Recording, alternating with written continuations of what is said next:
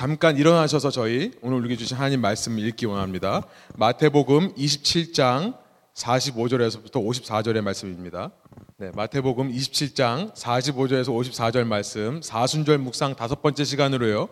엘리 엘리 라마 사박단이라는 제목으로 말씀 나누기 원하는데요. 저희 여러분이 한 절씩 번갈아 가면서 읽고 마지막 절 함께 읽도록 하겠습니다.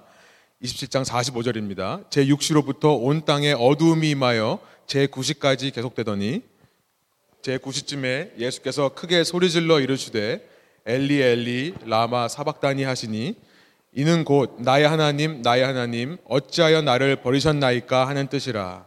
거기 섰던 자 중 어떤 이들이 듣고 이르되 이 사람이 엘리야를 부른다 하고 그 중에 한 사람이 곧 달려가서 해면을 가져다가 신 포도주에 적시어 갈대에 꿰어 마시게 하거늘 그 남은 사람들이 이르되 가만두라 엘리야가 와서 그를 구원하나 보자 하더라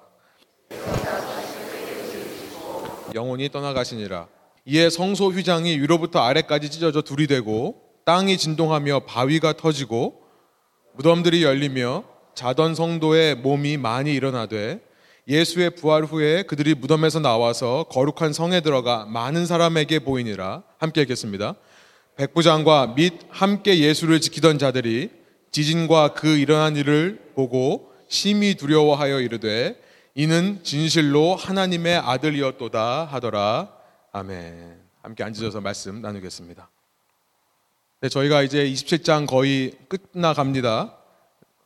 특별히 오늘 본문은 예수님께서 십자가에 달려서 마지막 숨을 거두시는 장면, 예수님께서 십자가에서 죽으시는 장면을 기록한 본문입니다. 동일한 사건을 기록하고 있는 마가복음 15장 25절에 따르면은 예수님께서 십자가에 달리신 때가 제3시다 라고 되어 있었습니다. 제3시. 이 성경에 나오는 시간과 우리 시간을 비교해 보면요. 6시간을 빼면 됩니다. 그러니까 세 번째 시간이라고 하는 것은 the third hour라고 하는 것은 6을 빼면 아침 9시가 되는 거죠. 예수님께서는 오전 9시에 십자가에 달리셨던 것입니다. 오늘 본문인 시작인 27장 45절에 보면 이제 제6시라는 시간이 나오고 제9시라는 시간이 나옵니다. 그럼 저희가 머리 운동을 좀 해볼까요? 6시는 몇 시가 될까요? 네.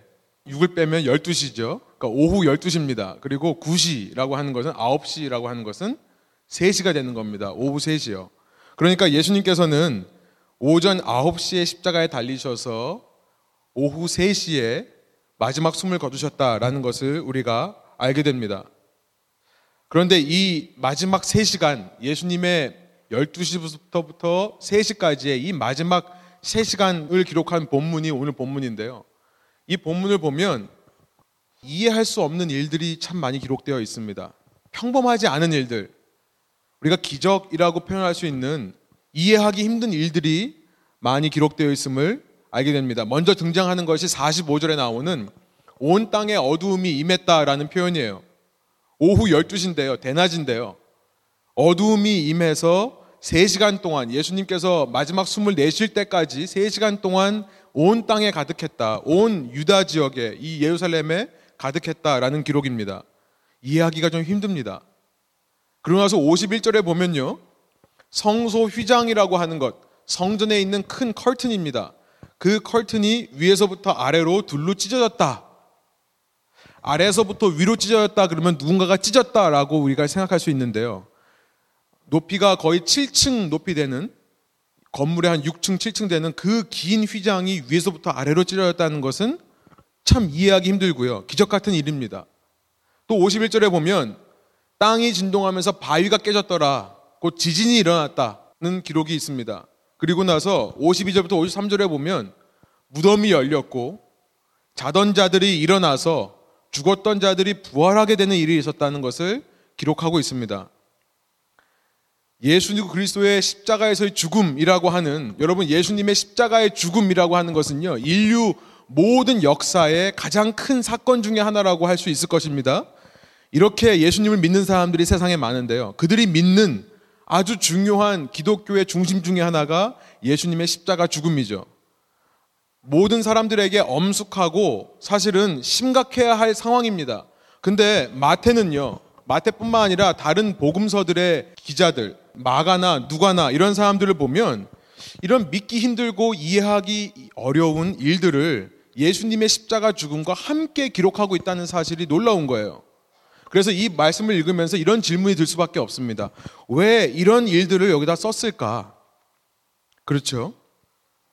의문이 생길 수밖에 없는 겁니다. 여러분 주후 1세기 예수님 시대에 살던 사람이라고 해서 우리와 다른 사람들은 아닙니다. 별로 많이 다르지 않습니다. 당시 사람들 역시도 이 지성, reason이라는 것이 있었습니다. 머리로 생각하던 사람들이에요. 특히 그리스 로마 왕국의 그 그리스 로마 문화권에 있는 사람들은 상당히 지적인 사람들이었습니다. 우리가 그리스 철학이라고 하면 지금까지도 모든 서양 철학의 근본이 되는 foundation이 되는 아주 심오하고 깊이가 있는 철학이라고 얘기를 하잖아요. 당시 사람들이라고 해서 우리보다 지적으로 떨어지는 사람이 아니었습니다. 로마 사람들은요, 법을 중시하는 법을 지키기 위해 노력했던 아주 상식적인 사람들이었어요. 그런데 그런 문화 사회 속에서 이 성경을 기록할 때요. 이것이 히브리 사람들 유대인의 말로 쓰여진 게 아니라 그리스어로 쓰여졌습니다. 이 예수 그리스도의 복음이라고 하는 것을 이방인들에게 전하고자 쓰여진 것이 복음서예요.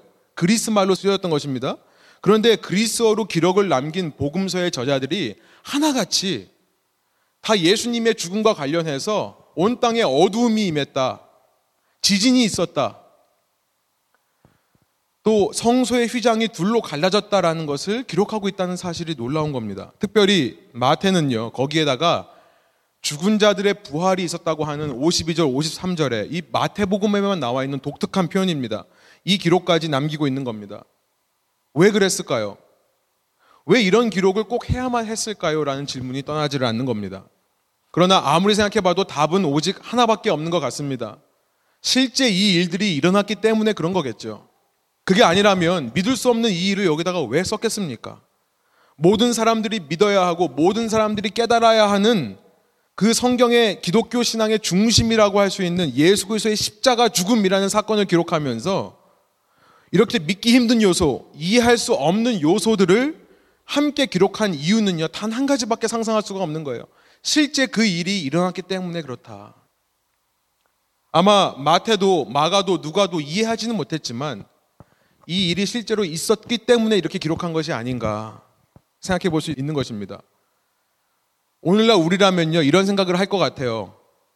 아무리 실제로 일어났다고 해도 아, 그 일이 누군가가 예수님을 믿게 됐는데 누군가가 예수님의 십자가를 믿게 됐는데 방해가 된다면 그런 일들을 좀 과감하게 생략했으면 좋지 않았을까? 과감하게 좀 생략했으면 좀 믿기 편하지 않았을까? 우리는 이런 생각을 할 수도 있습니다. 특별히 오늘날처럼 교회의 문턱을 낮추고요. 성경의 진리를 어떻게 해서든지 세상 사람들도 예수님 모르고 살던 사람들도 쉽게 받아들일 수 있는 그런 성경의 진리로 만들어서 가능하면 많은 사람들을 끌어모으기 위해 하는 것 같은 그런 이 시대의 모습, 이 시대의 기독교의 분위기와 이 시대의 기독교의 문화 속에서는요, 이런 성경의 반이성적이고 반상식적인 기록들이 도저히 이해가 안 되는 겁니다. 이거 좀 빼면 안 되나, 이런 생각이 드는 것이죠. 복음을 받아들이는 데 있어서 부담스러운 요소는 다 빼고요. 오직 하나님은 당신을 사랑하십니다. 하나님은 당신을 위해 존재하시는 분입니다. 이렇게 누구나 듣기 편한 말들, 누구나 듣고 싶은 말들만 성경에 기록되었다면 더 많은 사람들이 믿을 수 있지 않을까. 그러나요, 이렇게 복음에 방해되는 요소가 성경에 기록된 이유가 있다는 것입니다. 이것을 쓸 수밖에 없는 이유가 있다는 것입니다. 제가 이 말씀을 묵상하면서 이런 기록들이요. 십자가 죽음, 예수님의 십자가 죽음이라고 하는 기독교의 가장 중요한 메시지와 함께 등장하는 이유는요. 이것들이 실제로 일어난 일이었기 때문만이 아니라 이 일들 속에 이 사건들이 상징하는 무슨 의미가 있기 때문이다. 라는 것이 깨달아졌습니다. 이 의미가요, 예수님의 십자가를 이해하는데 도움이 되는 것이 이 기적 같은 일들이 가지고 있는 상징적인 의미라는 것입니다. 그렇기 때문에 이 복음서를 기록했던 마태, 마가, 누가 아니 그들을 통해 이 말씀을 기록하게 하신 성령님께서는요 이 이해할 수 없는 이 일들을 생략하지 않으시고 이 복음서 기록 속에 기록되도록 남겨두었다 이런 생각이 들었습니다. 그래서 제가 말씀을 나누면서요. 먼저 각각의 사건들이 갖는 상징적인 의미에 대해서 좀 살펴보면서요. 이 본문의 메시지를 좀 나누어 보려고 합니다. 가장 먼저 45절에 보니까 어두움이 임했다라는 말씀이 등장하죠.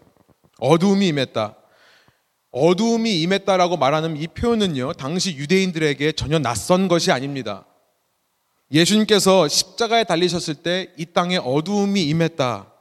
유대인들이라면 뭔가를 깨달을 수 있는 어떤 힌트가 되는 것입니다. 그 힌트는 무엇입니까? 지금 예수님께서 십자가에 달리신 때가 6월절이라는 것이 힌트입니다. 6월절.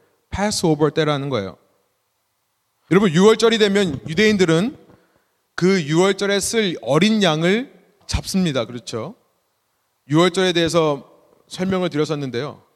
그날 밤에 그 어린 양의 피를 문에다 바르고 그날 밤에 그 어린 양의 고기를 불에 구워서 전부 먹어야만 합니다.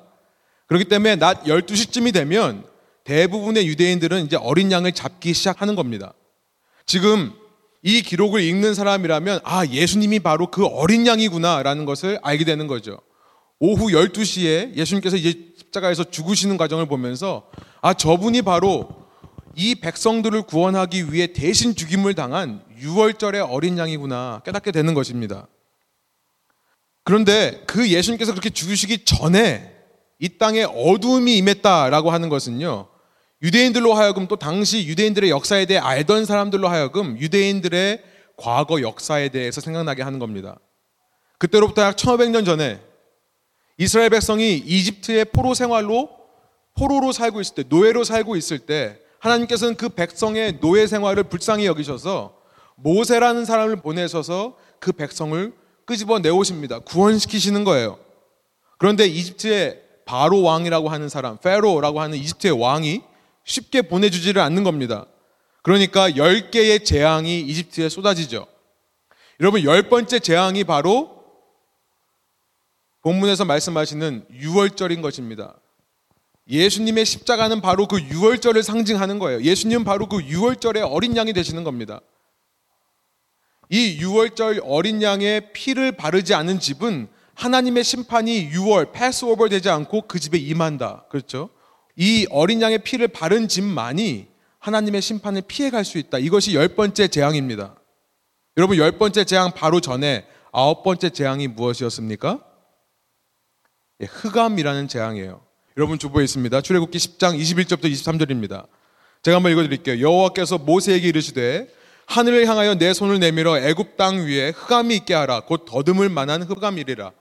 모세가 하늘을 향하여 손을 내밀매 캄캄한 흑암이 3일 동안 애굽 온 땅에 있어서 그동안은 사람들이 서로 볼 수 없으며 자기 처소에서 일어나는 자가 없으되 온 이스라엘 자손들이 거주하는 곳에는 빛이 있었더라.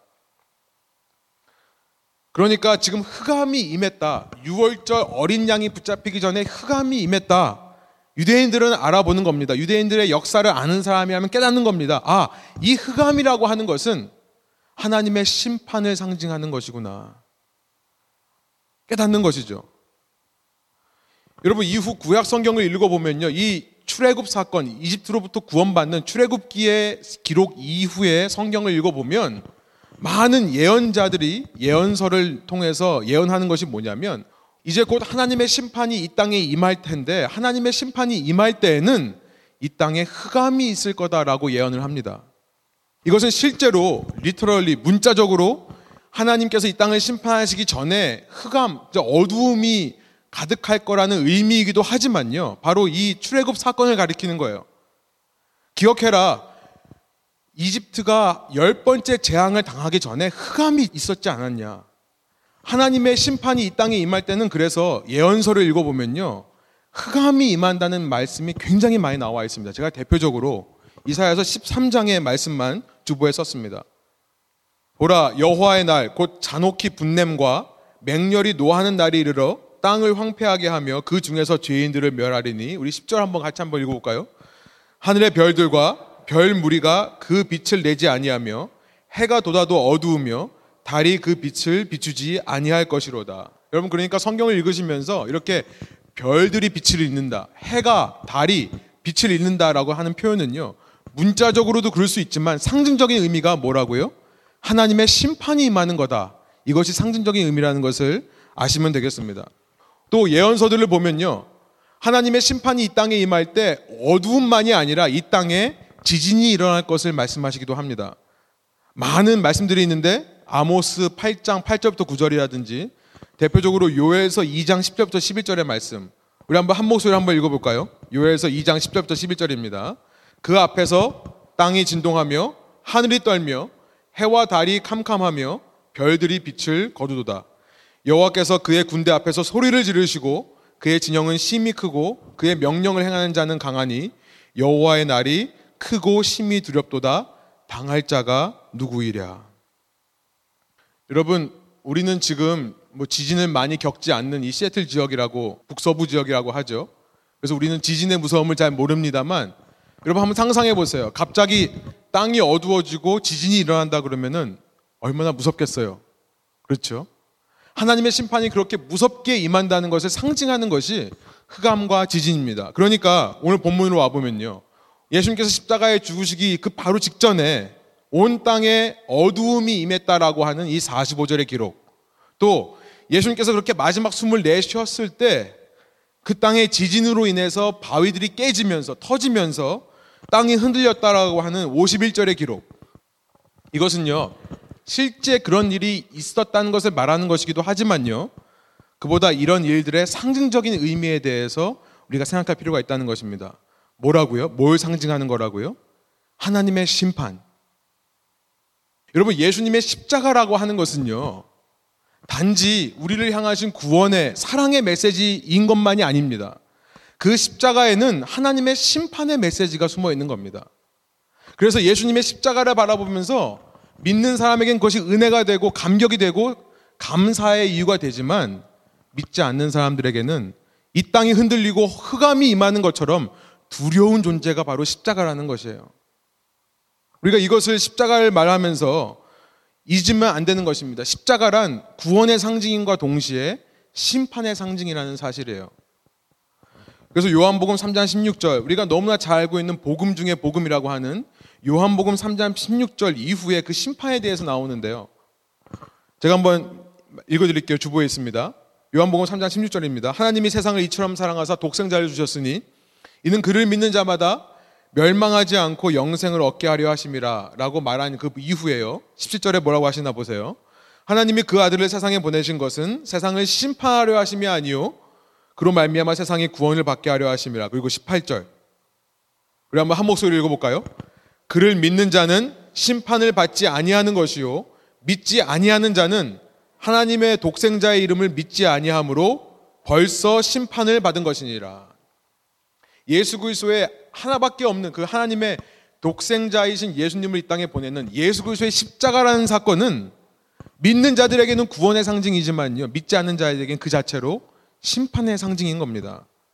고린도전서 1장 18절에 그래서 이런 말씀이 있습니다. 십자가의 도가 멸망하는 자들에게는 미련한 것이요 구원을 받는 우리에게는 하나님의 능력이라.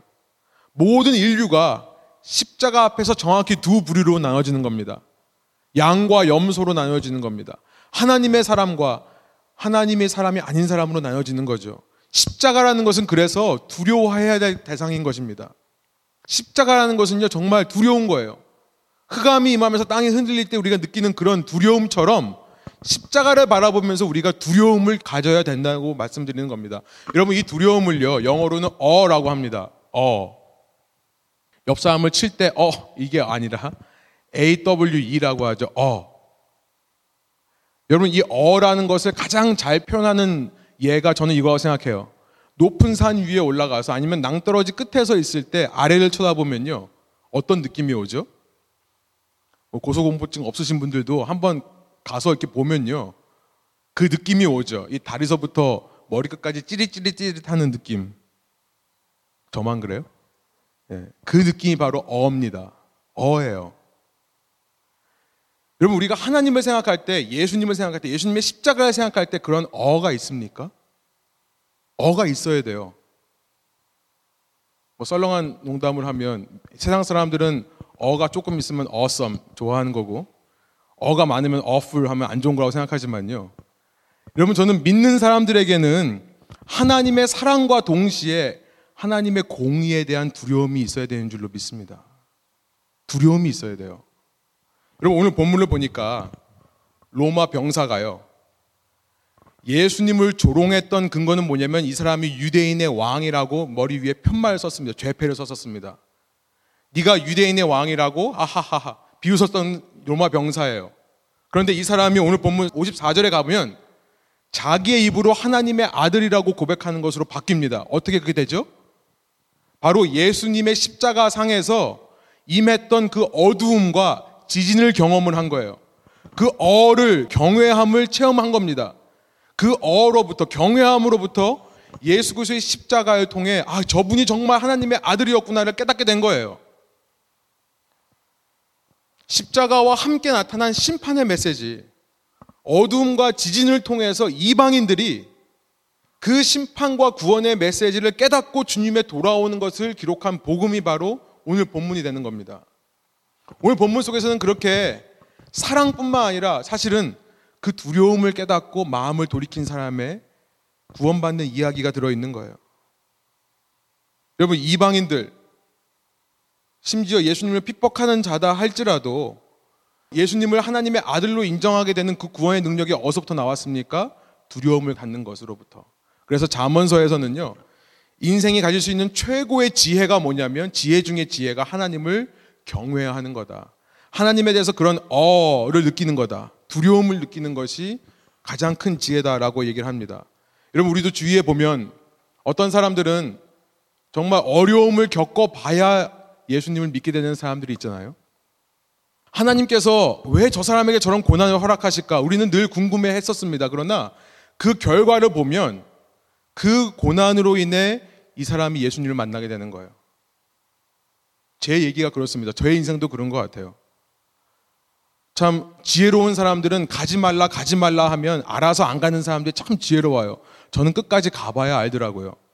끝까지 가보고 그 상황에서 그 낭떠러지 밑바닥에서 주님을 만나고 변화되는 이런 케이스들이 참 많이 있습니다. 그래서 우리가 십자가 복음 얘기를 하면서요. 예수님의 이 심판의 메시지에 대해 이야기하지 않을 수가 없는 것입니다. 결국은 자신의 한계, 나의 죄를 깨닫고 회개해야지만 십자가의 복음을 받아들일 수 있는 거거든요. 그래서 그 십자가의 복음을 받아들이게 하기 위해서 우리는 사랑의 메시지, 은혜의 메시지 뿐만 아니라 이 심판의 메시지, 두려움의 메시지로 함께 전해야 되는 책임이 있는 자들이 바로 우리 신앙인들이라는 것을 이 말씀을 통해 생각해 볼 수 있는 겁니다. 첫 번째로요, 이런 어둠과 지진을 통해 우리는 십자가 속에 심판의 메시지가 숨어 있다는 것을 발견할 수 있는 겁니다. 그런 심판의 메시지를 얘기하기 위해서 마태가 이런 일들을 기록한 것이 아닌가 생각이 되는 것입니다. 그러나요, 여러분, 복음이라고 하는 것은 그렇게 협박으로 전할 수 있는 것이 아니죠. 너 그렇게 가다가는 너 하나님의 된통 맞고 너 깨지고 돌아온다? 여러분, 이런 말을 한다고 해서 복음이 전해지지 않습니다. 이런 말을 해주고 싶은 사람이 참 많지만요. 이런 말을 해준다고 해서 그 사람이 마음 돌이켜서 돌아오지는 않습니다. 복음을 받아들이게 되는 것은요, 협박을 통해 되는 것이 아니에요. 그래서 저는 이 두 번째 51절에 이 놀라운 이해할 수 없는 일이 이 본문에 기록되어 있다고 생각을 합니다. 51절. 예수님께서 십자가에서 마지막 숨을 내쉴 때요. 성전의 커튼이 위에서부터 아래로 찢어졌다. 여러분 이것은요 더 이상 성전이 필요 없다라고 하는 외침이 되는 겁니다. 더 이상 성전 중심의 신앙생활은 필요 없다라고 선포하시는 거예요. 여러분 이전까지 유대인들은 어떤 신앙생활을 해왔냐면요. 자기의 삶에서는 자기가 왕이 되어서 자기가 주인이 되어서 마음껏 살았습니다. 그러다가 안식일이 되면 혹은 어떤 절기가 되면 혹은 1년에 한 번 대속죄일이라고 하는 욤키퍼라고 하는 모든 사람이 회개하는 일이 되면 성전에 올라가요. 성전에 올라가서 나 대신 어떤 희생 제물을 바치고 내가 깨끗해지는 것을 경험하는 삶을 살았던 것이 유대인의 삶이었습니다. 그런 식으로 죄가 용서되는 원리로 살았던 것이 유대인이고요. 그런 원리를 위해 필요했던 것이 성전이었어요. 그런데 지금 그렇게 이중적인 모습으로 살던 유대인들, 하나님을 섬긴다고 하면서 하나님은 성전 안에만 가두어 놓고 성전 밖 세상은 철저하게 사람 중심, 나 중심의 삶으로 살고 있던 그 이중 원리, 이런 이중 원리에 갇혀서 이중적인 모습으로 정말 double agent, 이중 스파이의 모습으로 살던 위선과 가식의 유대인들의 종교 생활을요. 예수님의 십자가가 끝낸 것입니다. 더 이상 이것이 working하지 않는다는 것을 보여주시는 겁니다. 그러니까 예수님께서 십자가에서 죽으심으로 이루신 복음이라고 하는 것은 단지 우리가 심판받지 않기 위해 아, 두려움을 갖고 하지 말아야지. 이렇게 율법적인 정죄의 원리로 얻어지는 것만이 아니라는 것을 말씀하시는 거예요. 그것을 뛰어넘어서 율법적인 정죄함의 원리를 뛰어넘어서 예수님의 복음의 능력으로 살아가는 것, 성령의 원리로 살아가는 것을 말씀하시는 것이 십자가의 복음의 메시지라는 것입니다. 십자가 위에서 내가 너를 위해서 얼마나 희생했는데 너 그렇게밖에 못하냐? 똑바로 살지 못하냐? 너 십자가 바라보면서 찔림도 없냐? 두려워하지도 않냐? 너 그렇게 살다가 네 인생 어떻게 될지 두렵지도 않아? 이런 율법적인 정죄함의 원리가 아니라요. 이것은요. 이전 시대의 것이라는 겁니다. 율법 시대에 속한 것이고 성전 시대에 속한 것이라고 말씀하시는 겁니다. 이제 그 성전의 커튼이 찢어지는 것은요. 율법의 시대가 가고 성령의 시대가 왔음을 말씀하시는 메시지인 줄 저희가 믿습니다. 그래서 고린도전서 3장 16절 요한복음 3장 16절과 마찬가지로 저는 이것이 복음의 메시지라고 생각합니다. 고린도전서 3장 16절 우리 한번 한 목소리로 한번 읽어보겠습니다. 너희는 너희가 하나님의 성전인 것과 하나님의 성령이 너희 안에 계시는 것을 알지 못하느냐. 고린도후서 6장 16절에 이런 말씀이 있습니다. 우리는 살아계신 하나님의 성전입니다. 그것은 하나님께서 말씀하신 바와 같습니다. 내가 그들 가운데서 살며 그들 가운데로 다닐 것이다. 나는 그들의 하나님이 되고 그들은 내 백성이 될 것이다. 하나님께서 원래부터 생각하셨던 이 땅을 통치하는 모습은 뭐냐면 하나님께서 성전 안에만 갇혀 계신 모습이 아니라는 겁니다. 원래부터 하나님은 그들 중에 그들과 함께 이 온 땅을 누비며 다니는 것이 하나님의 계획이었다는 거예요. 그러나 율법의 시대에 성전의 시대에 악한 유대인들이 하나님을 성전 안에 가둬놓고 나오지 말라고 하면서 자기 삶에서는 자기가 왕이 되어서 살았던 것입니다. 이제 예수께서 십자가에서 죽으심으로 말미암아 이제는요 더 이상 그 시대가 가고 죄악되어서 함께 할 수 없었던 하나님의 영이 이제 우리와 함께 하시는 놀라운 성령의 시대가 시작된 겁니다. 그래서 성령이 우리에게 임하기 때문에 우리는 성전 아니건 성전 바뀌건 하나님을 모시고 이 땅을 두루두루 다니면서 돌아다니는 모바일 성전이 된 거예요. 더 이상 우리는요, 이중 스파이로 겉과 속이 다른 모습, 삶과 신앙이 다른 모습으로 살 필요가 없는 것입니다. 아니, 살 수 없는 것입니다. 모든 율법의 정죄와 요구로부터 해방되는 거예요. 그래서 성령을 따라 자유롭게 사는 새 시대가 우리에게 열린 것입니다. 그래서 로마서 8장이요. 이런 선포를 합니다. 우리 다 아는 말씀이죠. 한 목소리 한번 읽어볼까요? 로마서 8장 1절부터 2절입니다. 그러므로 이제 그리스도 예수 안에 있는 자에게는 결코 정죄함이 없나니 이는 그리스도 예수 안에 있는 생명의 성령의 법이 죄와 사망의 법에서 너를 해방하였습니다. 이것은 우리가 어느 날 이 땅을 떠날 때 주님 다시 오실 때 우리가 이 땅을 지배하던 죄와 사망의 법에서 해방되는 것을 말씀하는 것만이 아닙니다.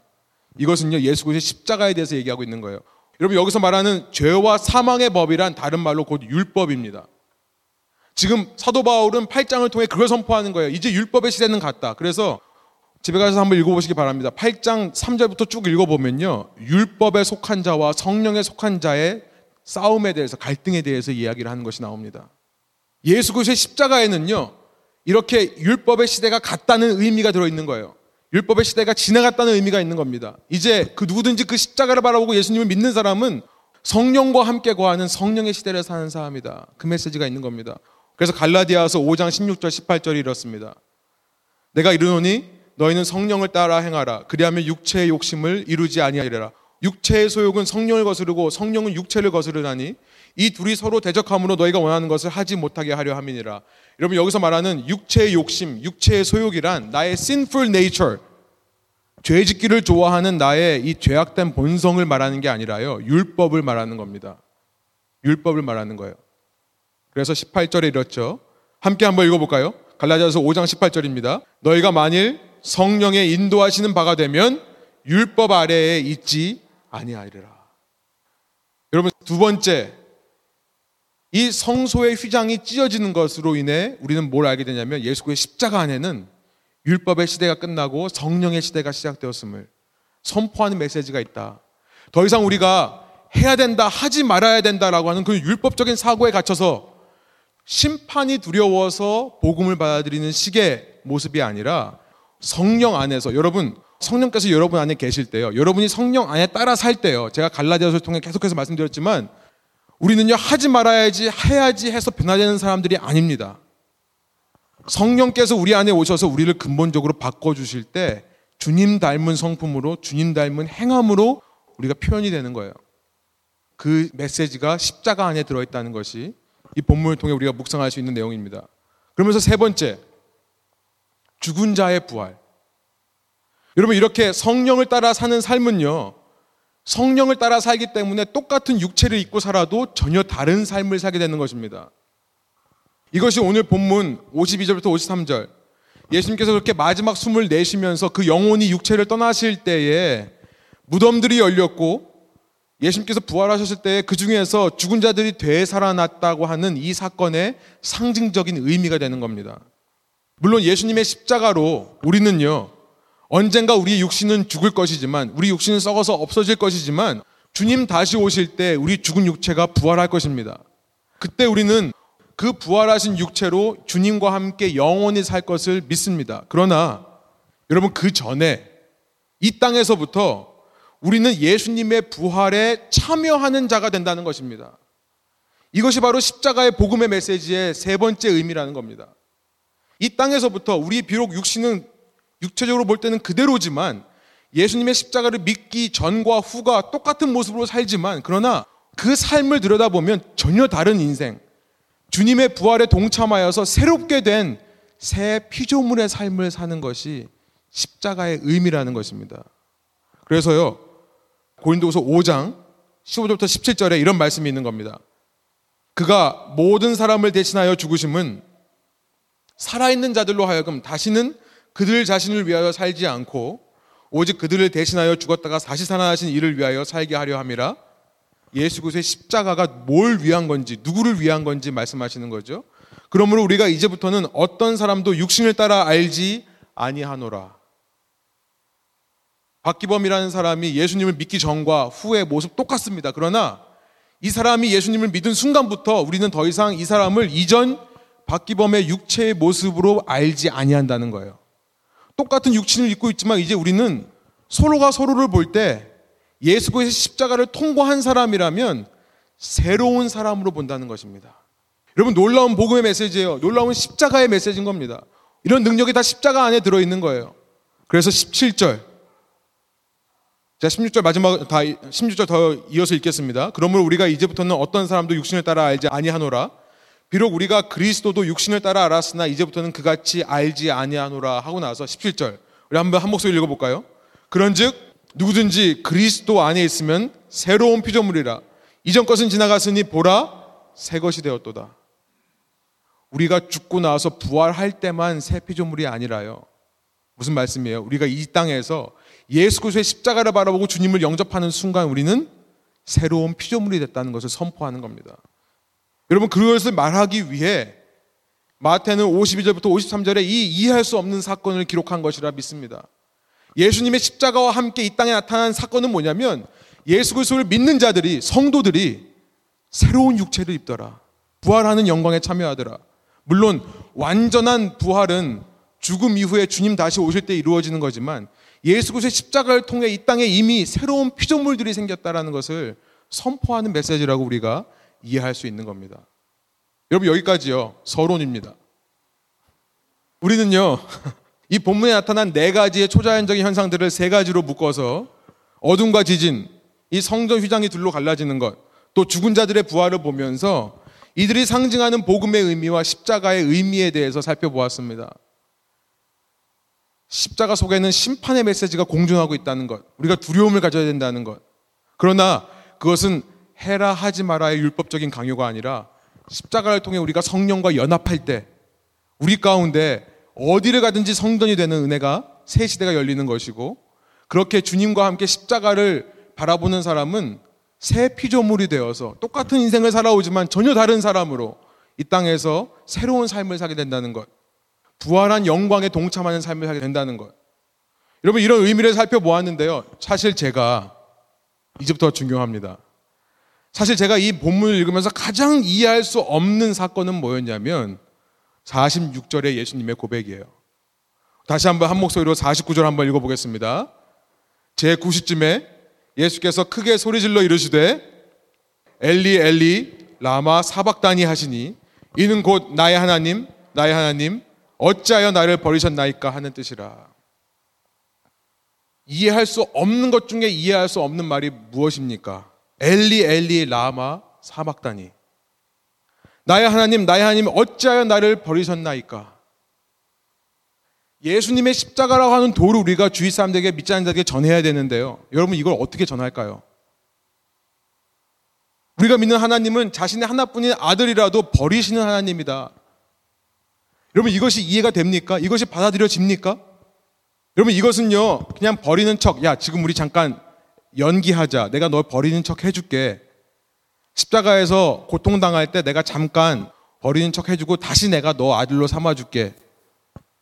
여러분 이런 연기가 아닌 겁니다. 이 말씀은요 실제로 하나님께서 예수님을 버리셨다는 거예요. 그 순간.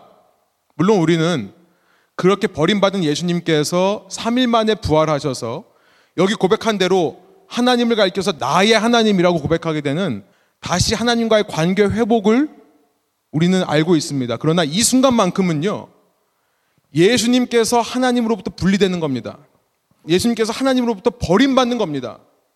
어찌하여 나를 버리셨나이까? 유기되는 거예요. 버려지는 겁니다. 그래서 성경에서 유일하게 마태복음에서 유일하게 예수님께서 하나님을 가리켜서 아버지라고 하지 않고 my God, 나의 하나님이라고 외치고 있는 장면이에요. 버림받은 겁니다. 여러분 이것이 이해가 안 가는 이유가 무엇인지 아시겠죠? 이것을 어떻게 이해해야 할까요? 여러분 다시 처음으로 돌아가서요. 이 땅의 흑암과 어둠과 지진이 임했다고 하는 것이 하나님의 심판이 임하는 상징이라고 한다면 여러분 46절에서 우리는 알게 되는 겁니다. 그 하나님의 진노와 심판이 지금 누구에게 임하고 있는 것입니까? 이 땅에 임하는 것이 아니라 바로 십자가에 달리신 예수님께 임하고 있다는 것을 우리는 알게 되는 거예요.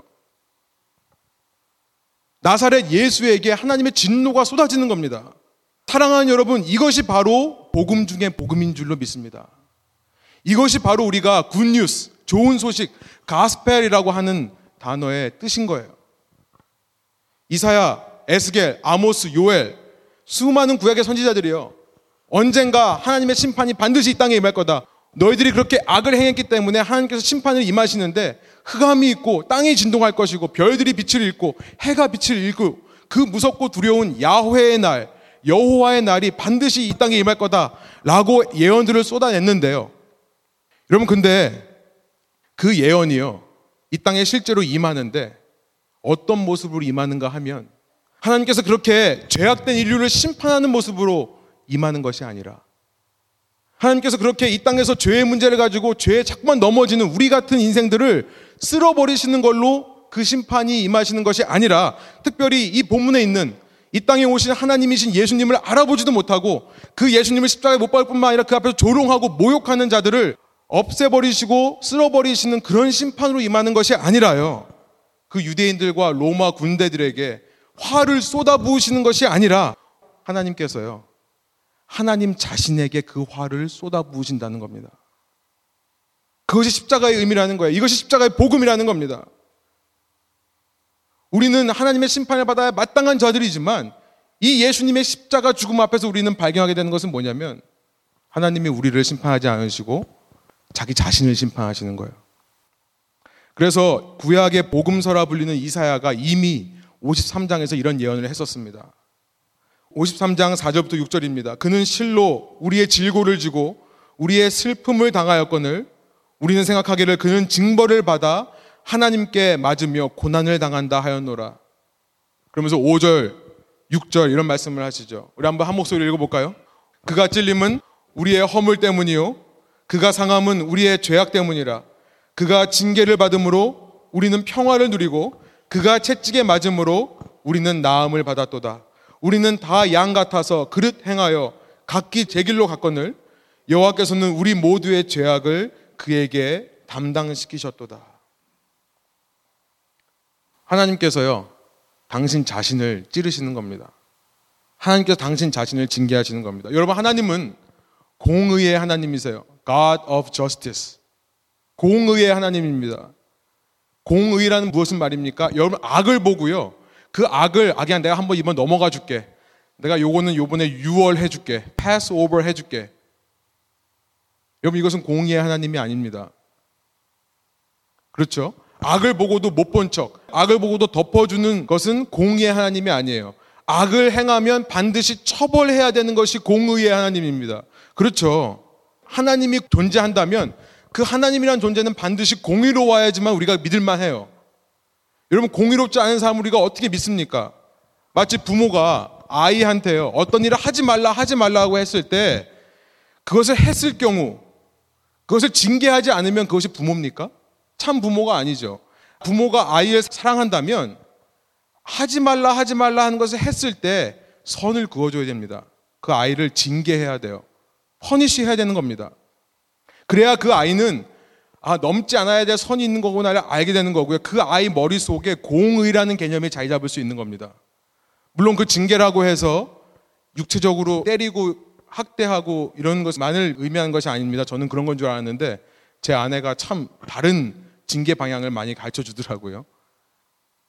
여러분, 혹시 살면서 법적인 피해를 당해 보신 적이 있습니까?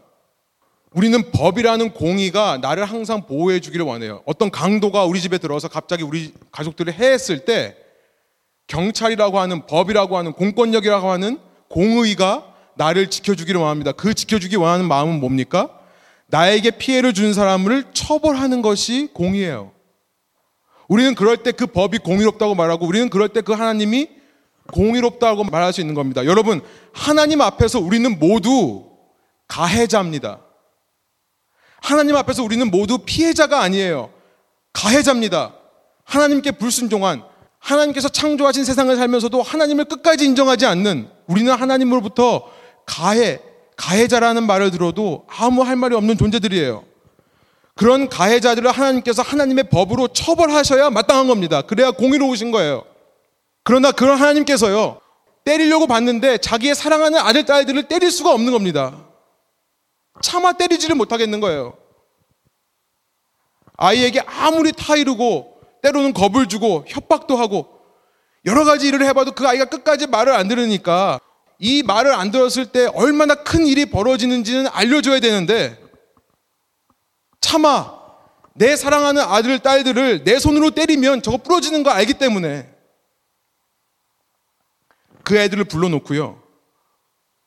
어겼을 때 어떤 일이 벌어지는지 보여줘야게 하겠으니까 그 아이들 보는 앞에서 내 다리를 내가 때리는 겁니다. 내 종아리를 내가 치는 거예요. 피가 나도록 치는 겁니다. 너희가 내 말을 안 들으면 어떤 일이 벌어지는지를 빠르게 알아라. 여러분, 그게 십자가라는 겁니다. 그게 십자가라는 거예요. 내가 너희를 치지 않고 내 하나뿐인 아들을 그 아들을 그 십자가에서 피 흘려 죽게 하는 이유는 뭐냐면 내가 그만큼 너희를 사랑하기 때문만이 아니라 내가 그만큼 공의의 하나님이기 때문이다. 여러분, 나의 하나님, 나의 하나님, 어찌하여 나를 버리셨나이까? 라는 예수님의 고백 속에서요, 우리는 놀라운 사실을 발견하는 겁니다. 십자가란 단지 우리를 향하신 끝없는 은혜, 끝없는 사랑만이 아닌 겁니다. 이 땅의 죄악들을 향하신 하나님의 끝없는 분노이기도 한 겁니다. 여러분, 그렇게 우리가 우리 눈앞에서 아버지가 스스로를 때리는 모습을 봤다면, 여러분, 우리가 어찌 앞으로의 삶 속에서 똑같은 모습으로 살 수 있겠습니까? 어떻게 똑같이 그냥 율법 안에 갇혀서 해야 된다, 하지 말아야 된다, 이런 수준에서 살겠습니까? 어떻게 하나님을 성전 안에만 가둬놓고 거기만 계십시오. 내가 일주일에 한 번 예배 드리러 와서 회개하고 달라진 삶으로 하나님 화내지 않게 하겠습니다. 어떻게 그런 마음으로 살겠습니까? 그런 하나님을 내가 발견했다면 어떻게 새로운 피조물로 살지 않을 수 있겠느냐는 거예요. 사랑하는 여러분, 십자가 복음이라는 것은요, 단지 예수님은 당신을 사랑하십니다. 그 사랑으로 우리도 여러분들을 사랑합니다. 주님의 사랑으로 나도 사랑합니다. 당신은 사랑받기 위해 태어난 사람. 누구에게나 들으면 기분이 좋고요. 누구나 듣고 싶은 그런 매력적인 구호로 외치는 것이 십자가의 복음, 십자가의 사랑이 아닌 겁니다. 주님께서 당신을 얼마나 사랑하시는지 지금 당신의 눈앞에서 하나님이 자기 자신에게 어떤 일을 행하고 있는지까지 얘기하는 것이 복음인 줄 믿습니다. 그만큼 당신의 하나님을 향한 죄가 얼마나 심각하고 하나님의 마음을 아프게 하는 것인지를 깨닫게 하는 것을 말하는 것이고요. 그러나 그보다 그 죄보다 더 크신 하나님의 사랑에 대해 말씀하시는 거예요. 그렇기에 내가 내 앞에서 나 대신 그렇게 찢고 피를 흘리신 그 아버지 앞에서 그 십자가를 보면서 내가 토해낸 것을 또 삼킬 수 없는 겁니다. 내가 그 더러운 죄의 구덩이에 다시 뒹굴 수 없음을 깨닫게 되는 것까지를 가리키는 것이 십자가의 복음을 전하는 길이라고 믿습니다. 우리가 신앙인으로서 이 사순절 기간을 지내면서요. 십자가 앞에서 매일마다 이 진리를 발견하시는 저와 여러분 되기를 원합니다. 그래서 이전보다 더 주님을 사랑하고요. 이전보다 더 주님 닮은 삶으로 하루하루 사시는 저와 여러분의 인생 되기를 간절히 소원합니다. 함께 기도하시겠습니다. 하나님, 주님의 공의로움과 사랑이 십자가에서 드러났다는 사실, 우리의 죄악이 그만큼 심각한 것이고, 우리의 죄악에도 불구하고 하나님의 사랑이 그만큼 크다고 하는 사실을 제가 다시 한번 마음속에 새깁니다. 하나님, 이제 주님을 상징하는 이 빵과 포도주 스가 저의 온 몸에 소화되어서 에너지로 퍼질 때에 주님 저희의 인생이 이전과는 다른 새로운 인생 될 수 있도록 인도하여 주시고 새로운 피조물로서 성령을 따라 행하며 성령과 함께 거하는 저의 삶 될 수 있도록 인도하여 주옵소서. 그래서 우리의 삶에서 날마다 주의 사랑과 주의 공의로움과 주님의 능력과 주님의 그 끝없는 인자하심과 오래 참으심을 선포하며 살아갈 수 있도록 인도하여 주시고 그래서 이 땅에서부터 주님을 경외할 줄 아는 자로 주님을 사랑할 줄 아는 자로 지혜로운 삶을 살 수 있는 저희의 인생 될 수 있도록 주께서 인도하여 주십시오. 감사드리며 예수 그리스도의 이름으로 기도합니다. 아멘.